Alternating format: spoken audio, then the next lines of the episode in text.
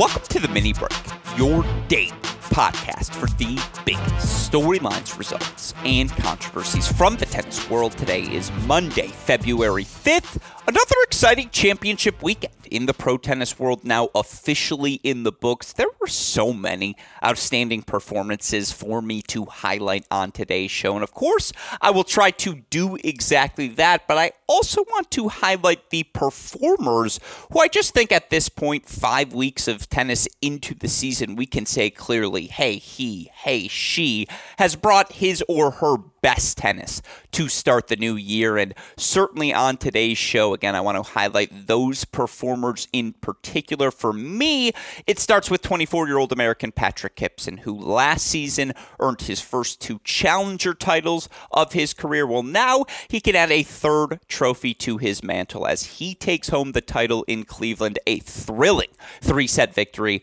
over Ethan Quinn in Sunday's final. And look, I'm still unsure what Patrick Kypson's ceiling is moving forward. 24 years old, is he going to have a massive sort of leap that suddenly propels him into the top 50, top 25 conversation? I don't know if that's who he is going to be moving forward.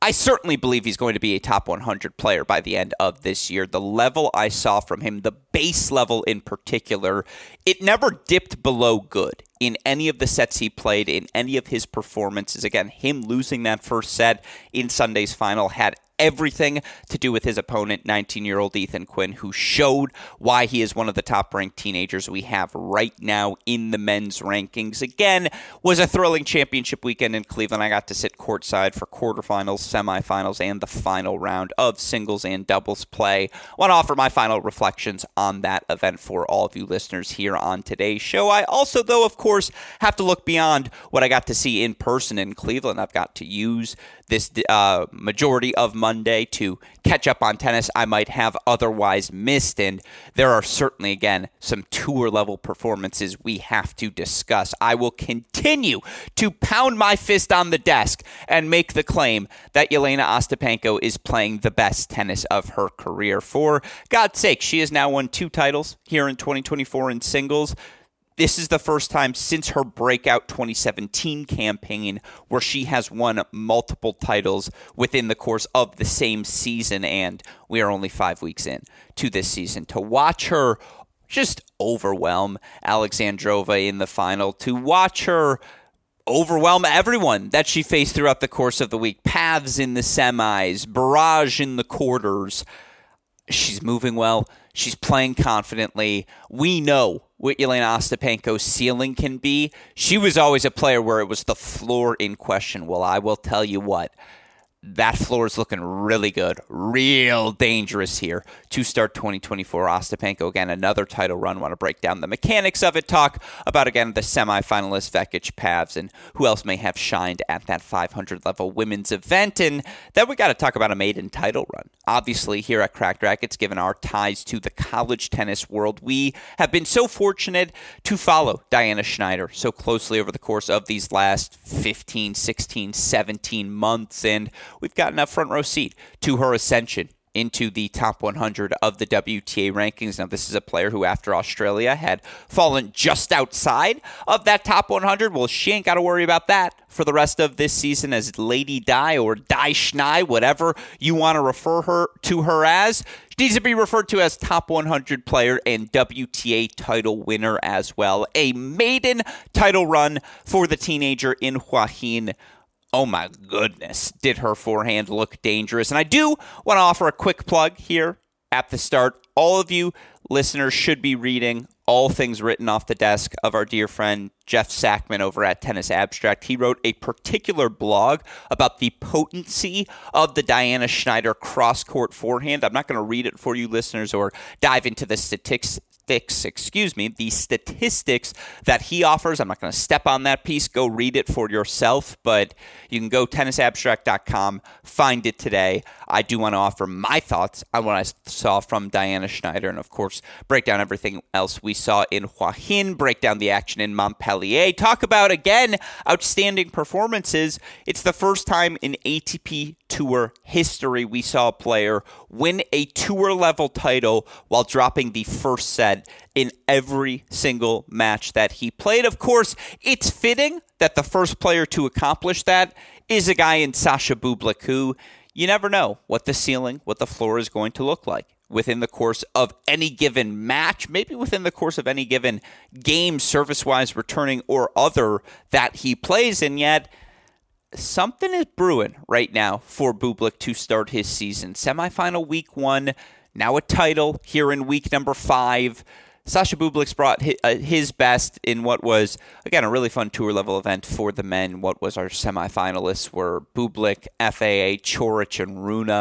I mean, if that's not going to get you excited as a tennis fan, I don't know what will. So, in case you missed out on any of those many storylines we saw emerge over the course of championship weekend, rest assured, our dear listeners, I want to catch you up on all of them here on today's podcast. Again, Cleveland Challenger, Linz, Hua Hin, Montpellier as well. I do want to point out if you want to hear thoughts on some of the other challengers we saw this week, and we had two top two seeds doing battles in finals. I believe Rodiana beating Nakashima. I think second seeded Carabelli ended up beating Federico Coria in the clay court challenger event we had.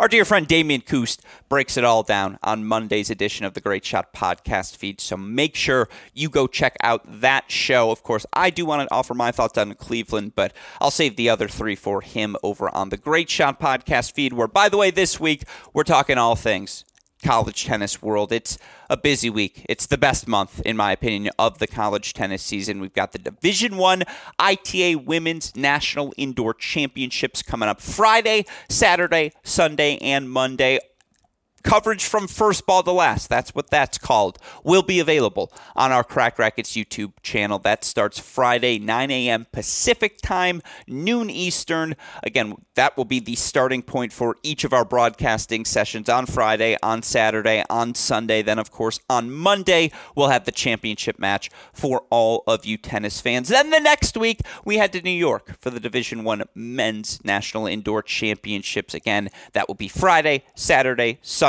Monday coverage. That will begin 9 a.m. Eastern Time to ensure that you don't miss out on any of our coverage. Make sure you're subscribed to our Cracked Racquets YouTube channel. And as always, if you want to hear more about everything happening in the college tennis world, make sure you check out that Great Shot podcast feed. Go subscribe, leave us a five star rating, leave us a review as well about what you like, don't like, or would like to hear more of perhaps on our Cracked Racquets podcast. Again, a shout out to all of you listeners who make it possible for us to have opportunities like broadcasting and shining a spotlight on one of the best college events we have throughout the course of any given season. Again, a national champion will be named, so make sure you tune in this Friday through Monday and then next Friday through Monday as well for all of our coverage. Of course, a shout out here on this show as well to the dear, uh, support we get from our dear friends at Tennis Point. Remember, it's tennis-point.com. The promo code is CR15 for all of the latest and greatest products in the tennis world.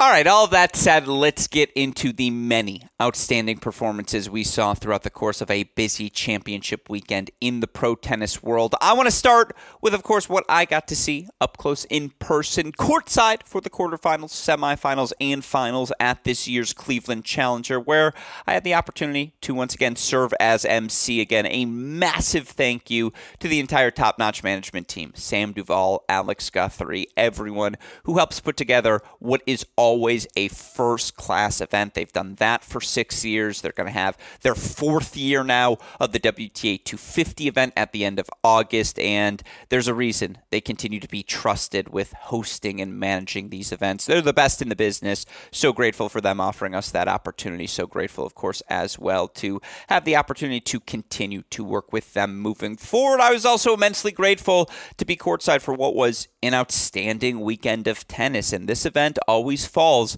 at such a fascinating time in the calendar. First week post Australian Open, only one tour level event, and you know, you got to pick schedule wise, where do I want to play? Do I stay in Europe, try to go play Rotterdam, try to play some of those other indoor hard court 250 events that are in France or elsewhere? Do you go down to South America as an ATP player, go play those South American ATP 250s on the clay, or do you head to North America? Play Dallas, play Delray Beach, maybe go play Acapulco before the start of Indian Wells and Miami. The point being, if you make that North American trek, oftentimes you say, you know what? I'm going to stop in Cleveland first. Why not? Get some matches under my belt, have some success. It's always a high quality field, and certainly this year was no exception. I thought we saw a top 100 level match in our final, what was ultimately a 4 6, 6 3, 6 2 victory for 24 year old Patrick Kypson. And as I alluded to earlier, third challenger title for Patrick Kypson. All three of them have now come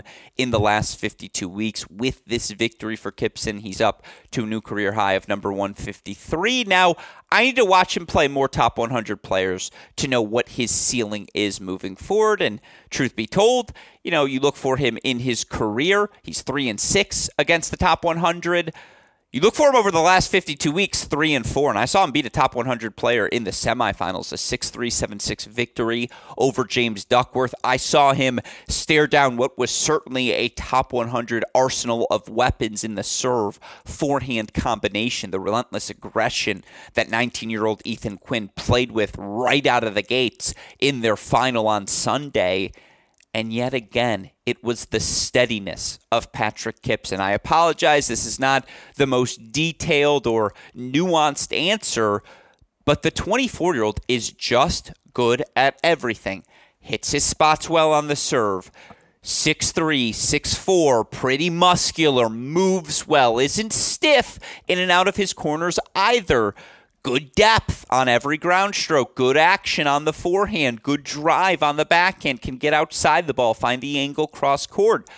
Our dear friend Alex Banchila uh, tweeted out an instance of his serve and volley where he had this undercut backhand drop shot volley off the backhand that displayed more than adequate touch and just again comfortable comfortable knocking off the overhead comfortable holding his ground on the baseline comfortable in his technique to extend through the return drive that return of serve punish second serves that hang short.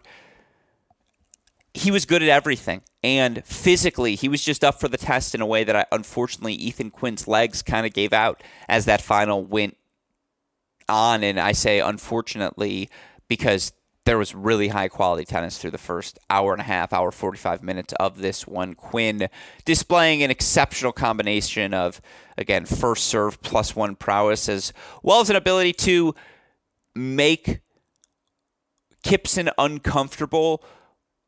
I, I don't want to say defensively because Quinn is still not the greatest mover. And that is one of the takeaways for the 19 year old. And it's why I'm so encouraged because he is more than acceptable as an athlete. Like he will get fluid, he will continue to gain more strength. His ability to anticipate, his feel for how things progress, and then the pace he's able to generate. The athleticism is clearly there the 19 year old's just also very clearly growing into his body still. Sometimes he reaches maybe when he could have afforded to take an extra step, but again, you're growing into your body. You're not exactly sure how many steps it even is going to take you to get in and out of one corner, or when you're on the full sprint, how can you recover best? I think Quinn is very explosive first step when particularly moving into the court, and that's why I'm not worried about his lateral movement moving forward. It reminds me not quite of a young Sinner but in the young Tsitsipas model, where you just kind of saw the strength and you're like, okay, movement will not be the issue for Ethan Quinn moving forward. You also saw the way you saw with Tsitsipas, just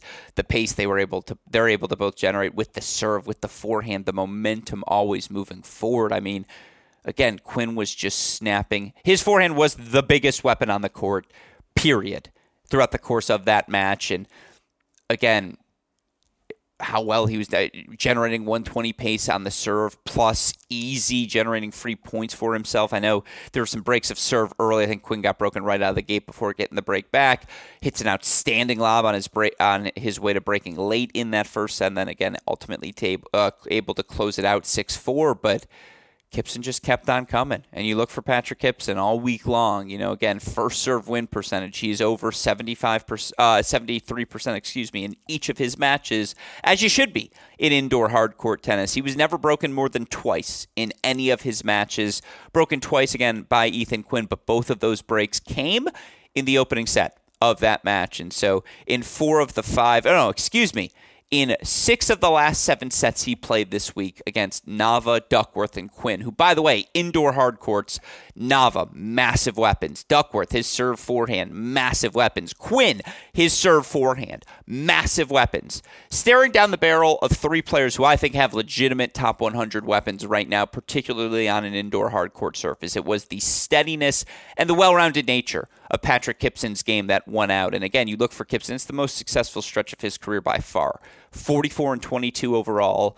It's a beautiful example for me to provide to you listeners because you know one of my rules. Let's say it together the two thirds rule. You're winning two thirds of your matches. You are going to continue to steadily progress up the rankings. That's why he's into the top 160 for the first time. He's now made eight different quarterfinals in the last 52 weeks of play. He's 8 0 in all of those quarterfinals. He's made three finals. He's 3 0 in those finals now as well we've seen him play in the main draw of what two of the last or, or three of the last four slams or whatever it may be two of the last two of the last four excuse me slams we've seen him now play in you know, he was damn near on the edge of not knocking out Ruusuvuori, but certainly forcing a third set against him up uh, 4-1 in that fifth, uh, forcing a fifth set, excuse me, up 4-1 in that fourth set breaker. I got to talk to Pat about that and how he felt about his level. And what was fascinating is, and I actually, this does kind of resonate with me. I asked Pat, you know, man, you were just so solid all week long. Like you were playing really well. And he goes, you know, I don't actually think I was playing my best tennis this week. He goes, don't get me wrong. I think I served really well. And I that was certainly the takeaway because again, he wasn't broken in six out of his last seven sets. He goes, I think I served really well. And when you're holding serve, you can just keep pace. He goes, but I wasn't extending through my forehand as much as I would have liked, or I felt like I, I left a few backhands lined on the table, just explaining all these different things to me. And that's why he remains so fascinating to me, because I get what he said. His forehand wasn't bigger than Quinn's. It wasn't bigger than Nava's. It wasn't bigger than Duckworth's. His backhand certainly was able to generate opportunities for him to move forward behind, and he never made mistakes you know, never more than two mistakes in a row on either wing really throughout the course of the weekend, but he wasn't dominating with either of his wings. The way his size, his weapons sort of indicate maybe he could if he's swinging out a little bit more aggressively. I don't know. He's strong. He's lean, like moves pretty well. I was really impressed with what I saw by Patrick Kypson throughout his run to the title in Cleveland. And remember, this is a guy who was the for, uh, a former Kalamazoo champion, which is the premier U.S. junior boys event. A guy who was the guy in his class of peers, a guy who went to school early in college, was an All-American his first season at Texas A&M. You know, played above a guy in Arthur Rinderknech, by the way, that year, who has obviously been a top 100 player now for much of the last two and a half years. Back in those days, Rinderknech was number two, and Kypson was playing number one, which speaks to, again, what his level has always been. You look for Patrick Kypson now. Again, since what? We'll go since his run, the start of the Australian Open Wildcard Challenge, which of course is something the USTA offers over the course of four weeks. Whoever can accumulate the most points, uh, ultimately getting a wild card into the Australian Open main draw via the USTA. Since the start of that challenge, Kypson now 15 and 5 overall. He's holding 91.3% of the time. Now, it's all been indoor hard court matches or the Australian Open, but 44 and 22 overall over his last 52 weeks. He's holding 84.2% of the time, breaking serve 25% of the time. Neither of those metrics are elite of the elite. They are both very good, if not good of the good. Like, I just, I'm so fascinated by the 24 year old moving forward because I don't know what that ceiling is, but he's a guy who can certainly do a little bit of everything. And I certainly now expect to see him in the top 100 to end this 2024 season. I think Ethan Quinn could certainly do that as well. Again, it's much like his would be Georgia teammate Alex Michelsen. Quinn's still very much growing into his body. And yet, the one thing that's unequivocal is his ability to play tennis. And he talked about in our discussions how he's been working on developing his slice, work in particular on quicker surface, his need to develop the block return. And oh my God. In particular, in Quinn's semifinal match against Denis Kudla, his ability to keep the block slice return or just his backhand slice in general so low and just knife it. Uh, uh, particularly keep that ball low, get it on Kudla quick. Kudla just didn't have any time to be aggressive. Kudla didn't have the opportunity to manufacture any pace or attacking windows with his backhand because that ball was on him so low and so quick. And it was so funny. There was a point where there was a long backhand slice exchange where Ethan was just knifing a few. And Kudla ultimately won the point because Quinn missed one in the net, but I, I immediately, from my courtside position, looked at Ethan Quinn's coach to see what his reaction to Ethan losing that point would be because I'm telling you, the first five slices Ethan hit in that rally were just like jaw droppingly like, what? Like, since when have you had this in your bag? And his coach immediately claps and looks at him with the fist pump as if to say, that's the point we want to play. You did that exactly right. And so when we went to dinner the night before the final, I said, hey, there, I just want you to know, like, have you been working on the backhand slice? Like, is that something because they were knifed? And there's this one point in particular where you actually lost the point, but you hit like five in a row. And his coach literally goes, Alex, I want to stop you there. He goes, We literally talked about that point immediately after the match. And I go, Ethan, that was the point. Like that's what we've been trying to build. And Ethan was like, "Yeah, that I'm hitting it really well this week. It's something I knew I had to develop given people won't remember this, but sorry, I'm nerding out here for all of you listeners. Ethan was really bad. He started last season, ultimately NCAA singles champion, but he was like five and six at one point during his freshman season playing that number one singles position, and all of those matches were on indoor courts. The moment we moved outside, Ethan was exceptional because he has a little bit more time to get into that backhand backswing. And again, God, does he accelerate through that forehand with just such pace, such thunder. That ball is so heavy, and the weight of that shot so tremendous. He had to find an adjustment on the quicker surface, and that he found it so quickly. It speaks to his talent. It speaks to his work ethic. It speaks to his upside. Again, Ethan Quinn now inside the top 300 for the first time in his career, up to number 288, first career challenger final. The big thing is he has nothing absolutely nothing to defend between now and the start of June. Zero points. Everything he plays is just fresh additions to his ranking. And now that he's top 300, everything he's going to be playing is challenger level or further. And of course, EQ's got a wild card into Dallas this week where he's going to face off against a top 100 player, former another former college All American and former UNC All American Rinky Hijikata. The runway is there, points wise the ceiling is there for Quinn, game style wise, weapons wise.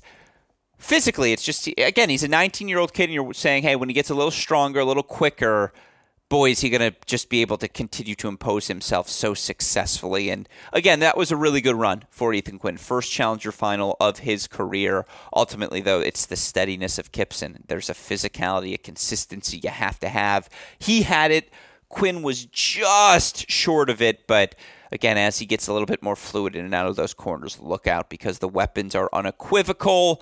In terms of my most impressive performances or final takeaways from Cleveland, top notch management and Patrick Kypson, my most impressive performers.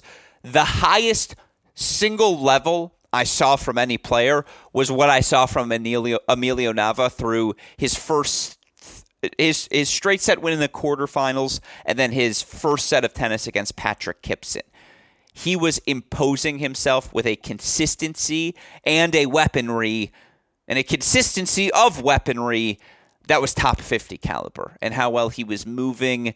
Again, the heaviness of his ground stroke, the heaviness of his serve the size combination, the pedigree. It's just it feels like it was all falling into place for him. Obviously, Kypson able to flip the script, keep the course. A call he didn't like goes against him early in set number three, kind of gets in his head. Kypson pulls away from there, but.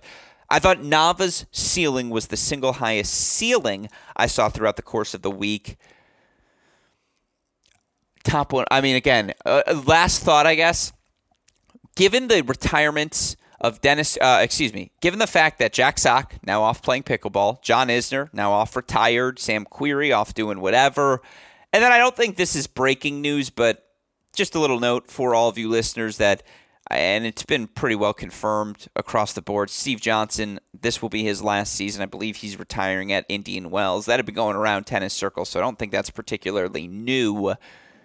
But who's the elder statesman right now in American men's tennis? Like, who is that person? Is it Denis Kudla, who made the semifinals here at this Cleveland Challenger, has certainly had some success at the North American events of late, but isn't a top 100 player at least currently, and yet he's always on the bench at United Cup. I know how fondly just about every player thinks of Dennis, a fantastic human being who we've been so fortunate to work with here over the years.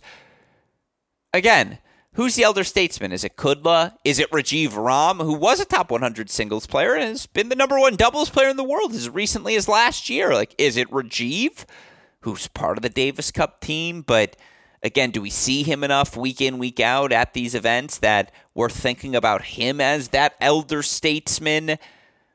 Does it just have to be one of the retired people? Maybe the Bryan brothers still, or maybe it's still Isner. Like obviously Fritz, Tiafoe, all these guys, they're not old, uh, old enough to be the elder statesman yet.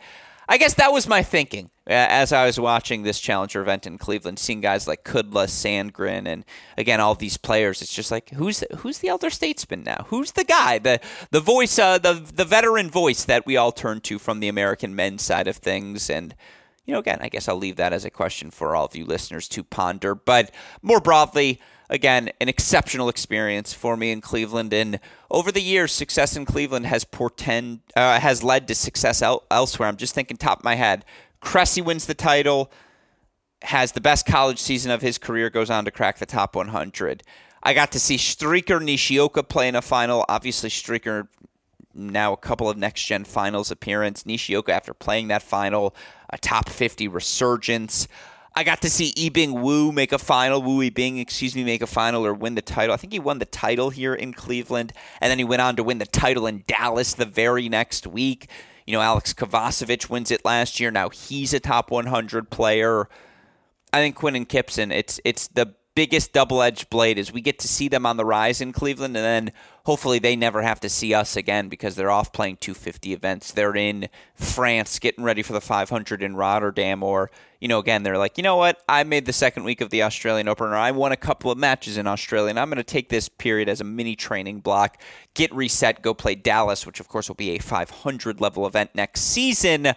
Anyways, outstanding experience in Cleveland. Immensely grateful. A shout out, thank you as always to our friends at Top Notch Management for allowing us that opportunity to cover uh, some of that action. With that said, though, let's now look to the tour level results we saw over the course of the weekend. And I want to start with a player who certainly I feel like I've been banging the table saying this player is playing the best tennis of her career, even if her best accomplishment came over a half decade ago. Of course, I am referring to Jelena Ostapenko, who wins her second title of this 2024 season in Linz Ostapenko after being pushed to the brink in her opening round match over Clara Tauson.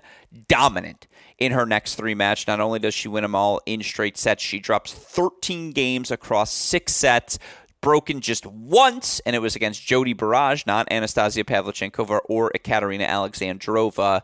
Ostapenko, the winner of the title in Linz, with her run now. Ostapenko currently sitting at number 11 in the rankings, but She's both separated herself from Barbara Krejcikova, the 12th place Krejcikova, now 400 points behind Ostapenko. Ostapenko has also narrowed the gap. She's within four, uh, excuse me, 300 points of the number seven spot in the rankings. And again, it's a second title run for Ostapenko now. She's 13 and 2 overall to start this 2022 season. She's 50 uh, excuse me, she's 45 and 21 overall now in her last 52 weeks. Very comparable to the run of 45 and 21.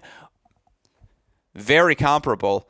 Straight up she went 45 and 21 in 2017. She is now 45 and 21 over her last 52 weeks. And I'll just do the comparison for all of you right now. I understand her 2017 run had her win the 2017 French Open, and that single title is more significant than any title she has won over her last 52 weeks. But again, let's just do the comparison.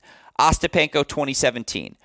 Uh, 50 uh, excuse me what did i say the record was? 45 and 21 overall 50 and 21 overall if you include the davis cup. So i suppose that is a piece there worth noting.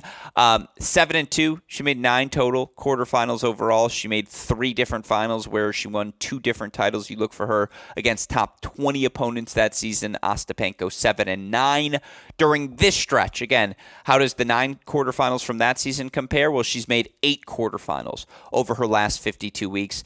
She's now also made three finals, and she has three titles as opposed to the two from 2017. But again, neither of them were the French Open. The big thing, of course, during against top 20 opponents, six and eight. Uh, excuse me, seven and nine in 2017. She's nine and nine over her last 52 weeks. You want to go more broadly than that? Just compare the numbers. 2017, Ostapenko held serve 60.3% of the time, broke serve 45.1% of the time, but perhaps more broadly, total points won. Her percentage, she won 51.3 uh, total percent of the points won. You look for her over her last 52 weeks. The hold percentage significantly higher. She is holding 70.4 percent of the time over her last 52 weeks. The break percentage a little bit lower, but not by much. She's breaking 40.1% of the time during that stretch. And then again, total points won during this stretch of time. It's just better. She's winning over 52%. She's winning 52.6% of her points over the last 52 weeks. That's the highest percentage for her over any 52 week stretch in her career.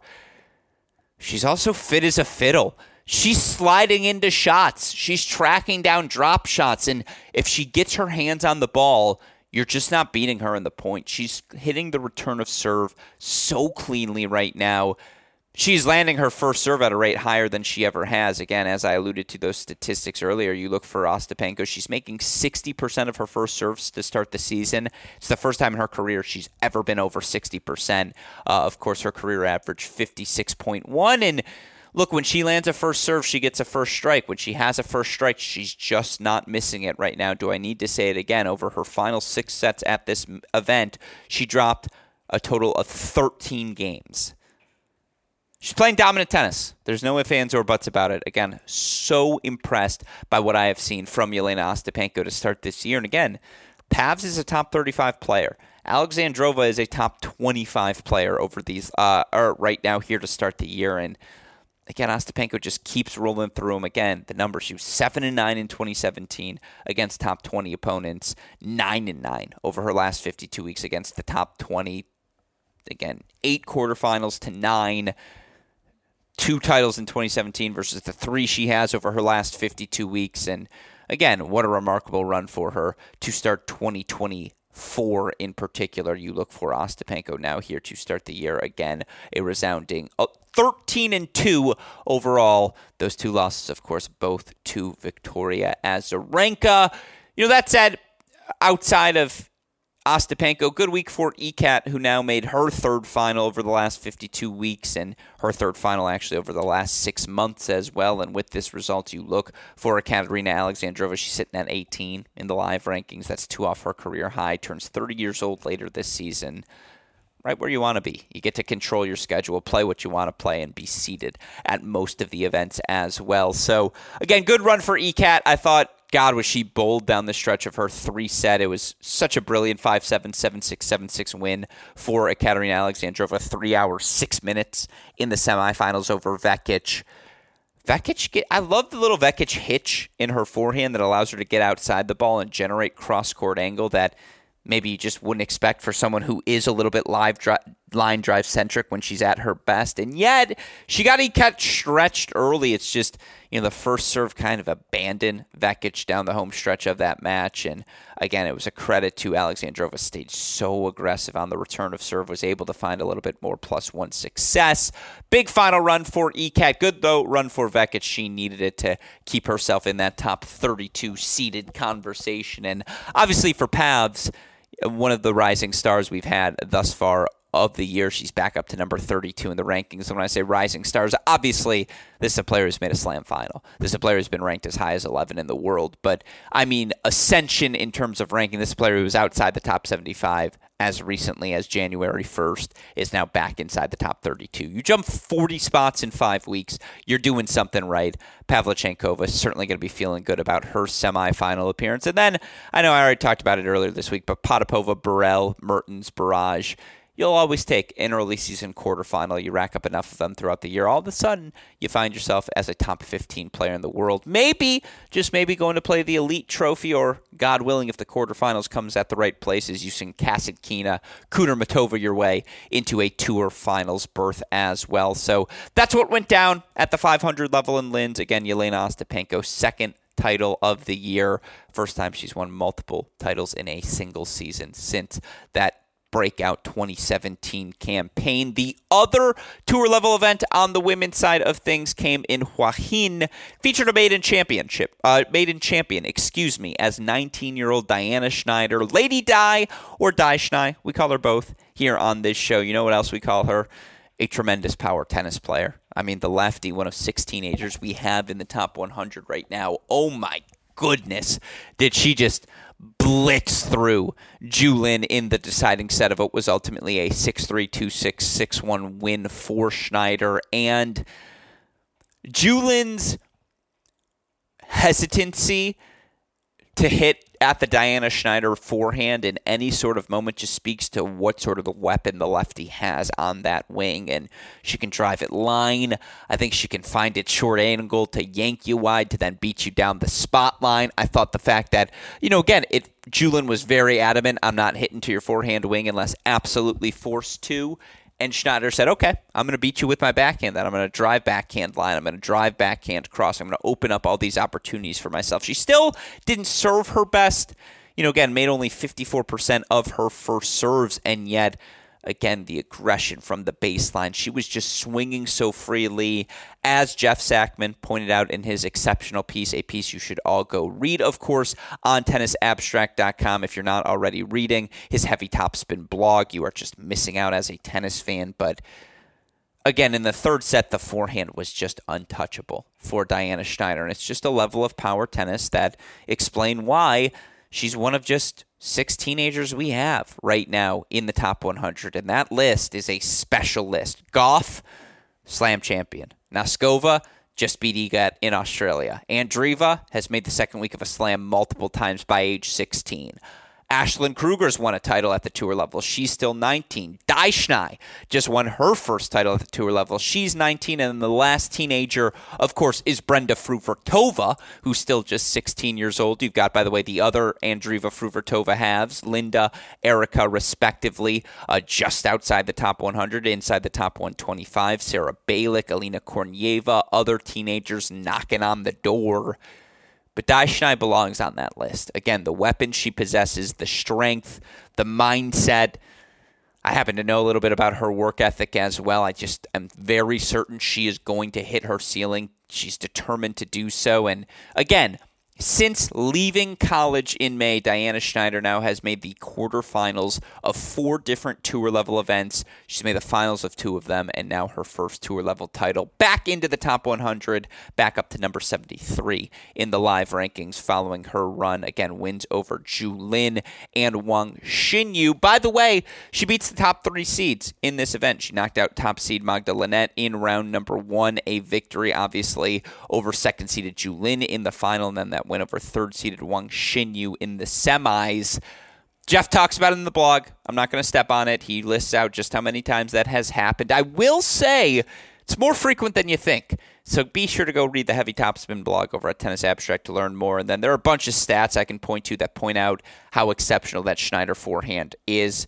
Again, I don't want to step on his piece. I'd be doing so just if I listed them here on this podcast. But the weapons were unequivocal, and it was a display of power tennis, by the way. I really liked what I saw from Zhu Lin. And honestly, if you're the 30 year old, she was defending the title last week, you made finals.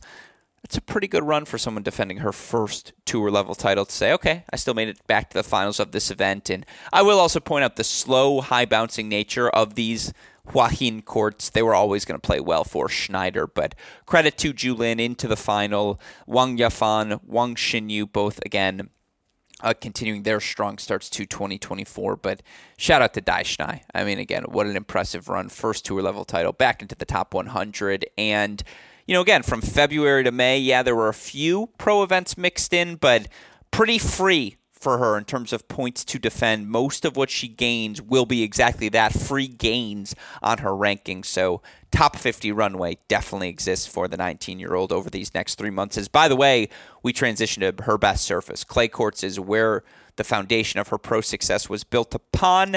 I do not expect that to change uh, here in the 2024 season. She's your winner.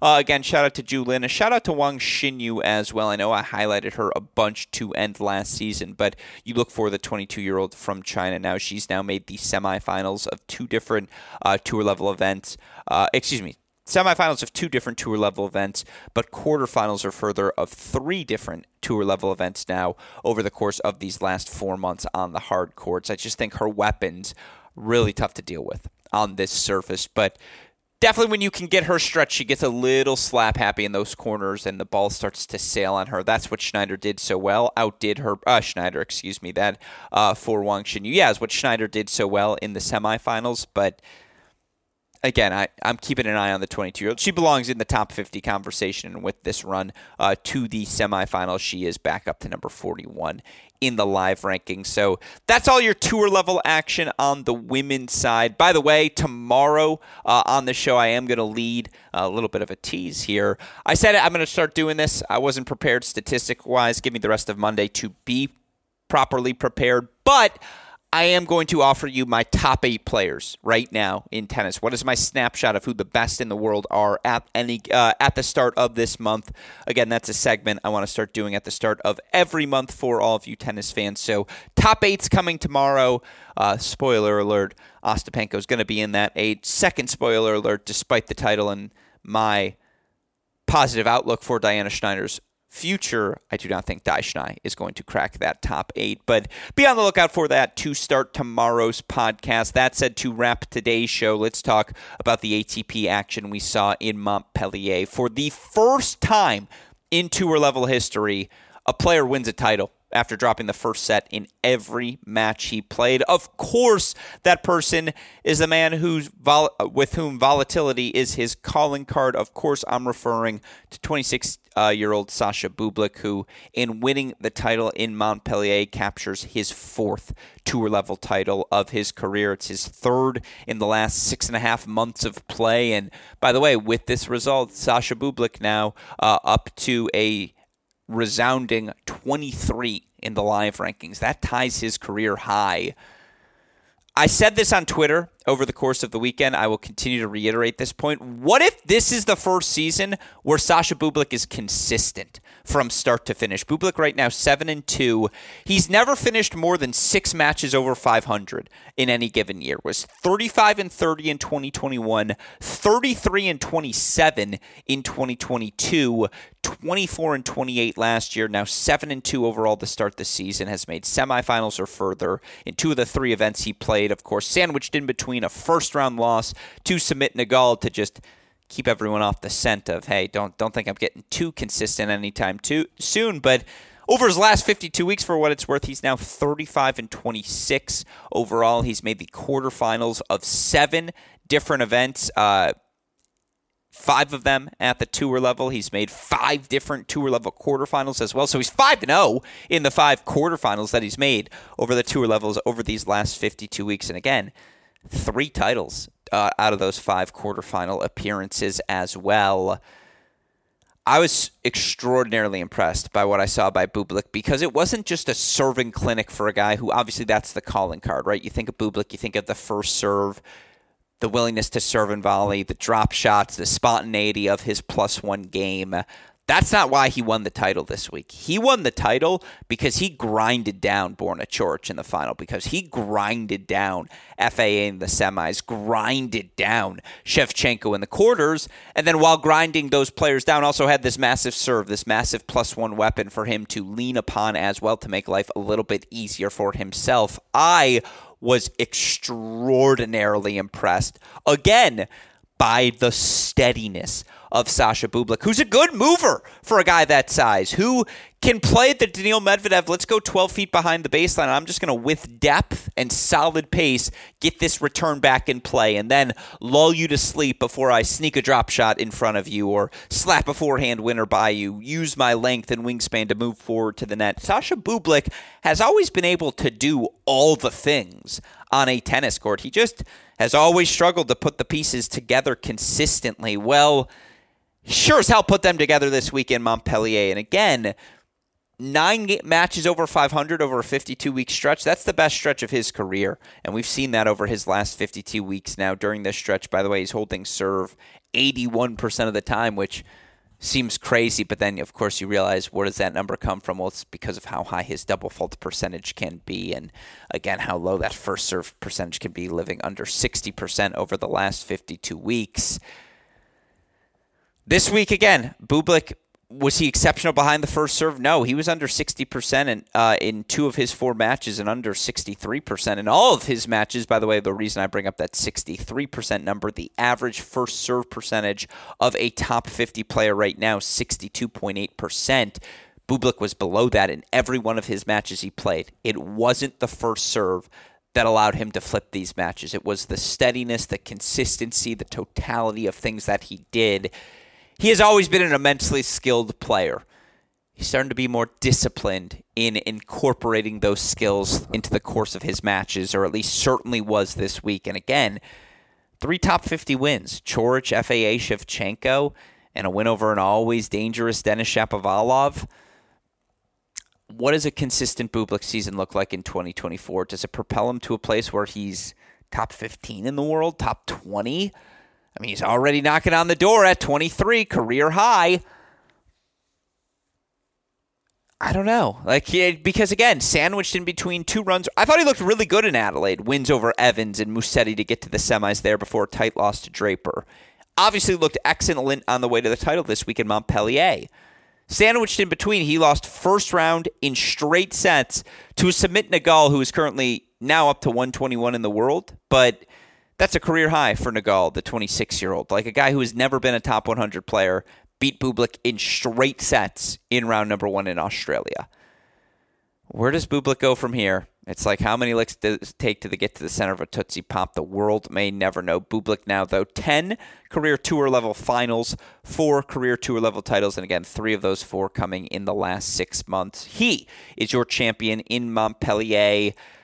Good week for Borna Coric as well. I know he got the retirement victory from Holger Rune, 6-3-4-1 after Rune was clearly struggling on the serve. And I know he got booed leaving the court. I didn't like that because if you've watched Holger Rune play, you could just tell his serving motion was not right throughout the course of that match. And you knew what direction it was heading, so you might as well pull the ripcord at that point, prevent any further damage. But, man, sometimes I watch Coric play, and again, you watch his backhand, how fluid he is – how condensed that backswing is, how well he can move in and out of that corner, and you're reminded of why he was such a successful junior, why he was such a promising prospect early in his career, and yet sometimes there's a mechanical nature to his game, his grunt, his movement, where I just like I can feel the totality of the injuries he's racked up over the year piling up and how he's grunting and just again the violence of every swing. And yet, again, when it's on, boy, is that ball heavy and difficult to deal with, and the totality of the physicality he throws at you. Good week for Coric. Makes the final here in Montpellier, his first tour level final since Cincinnati. Of course, he made the final last week at a challenger as well. And as such, Borna Coric now uh, currently back up in the rankings, sitting at number 31. Good spot to be with the sunshine swing approaching. I thought it was a good week for Felix as well. Again, wins over Arthur Cazaux, Harold Mayot before a tight three set loss to Bublik had his chances in the Bublik match. They trade breaks, I believe, early in that third set, but again, Bublik comes up with a really good pass, and Felix misses a like it was two loose points to get Felix broken that second time after he originally broke back in that deciding set that allowed Bublik to prevail. But again, you look for Felix now in terms of last 52 weeks. I know it's 23 and 20 overall, but you look since the start of Tokyo. We'll go even shorter term than that since he made that first quarterfinal in Tokyo, which was his first quarterfinal since Lyon all the way back in May. So since the start of Tokyo uh, in mid-August, you look for Felix Auger-Aliassime. He's now 12 and 5 overall. Uh, he's made the quarterfinals or further in three of those five events, uh, three of the six events that he's played. Obviously, the title in Basel, but you know, third round Australian Open lost to Medvedev. Semifinals Montpellier, Pellier lost to eventual champion Bublik steadying the course, dare I say, for Felix after the weird loss to Altmaier to start the season. So I liked what I saw from Felix. Again, Holger injured, so I'm throwing that match out for him in terms of the matchup with Coric, but really liked what I saw from Coric as well. And again, with that said, that's your look at uh, what was a really fun championship weekend in the pro tennis world. Now, if you want to hear more about what happened at the challenger level, I do implore all of you listeners go check out Damian Kust, who hosts a challenger centric podcast every Monday over on the Great Shot podcast feed. Of course, tomorrow on this show, we'll get into a busy week in the pro tennis world. I know I didn't talk about Davis Cup, but I apologize, I haven't had time to follow that. I have already had time to start tracking WTA Abu Dhabi, WTA Cluj Napoca, ATP Dallas, Marseille, Cordoba. We got five tour level events, 125K for the women's as well as plenty of challengers for the men as well. Lot to preview. We'll get into all of that tomorrow, where I will also, of course, offer my top eight players as we enter the month of February in both the men's and women's game. Of course, the reason we're able to have all of this content for all of you listeners is because of the tireless efforts of our super producer, Daniel Westoff, who, as always, has a f- of an editing job to do day in, day out. A shout out to him, a shout out as well to the support we get from our dear friends at Tennis Point, tennis-point.com. The promo code is CR15 for all of the latest and greatest products in the tennis world. With that said, though, for our fantastic super producer Daniel Westoff, our friends at Tennis Point, from all of us here at both Cracked Racquets and the Tennis Channel Podcast Network, I'm your host, Alex Gruskin. You know what we say. That's the break, and we will talk to you all tomorrow. Thanks, everyone.